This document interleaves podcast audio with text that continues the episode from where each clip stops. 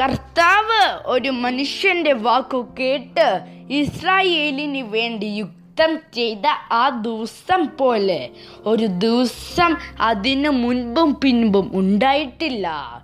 Joshua പത്താം അധ്യായം പതിനാലാം വാക്യം.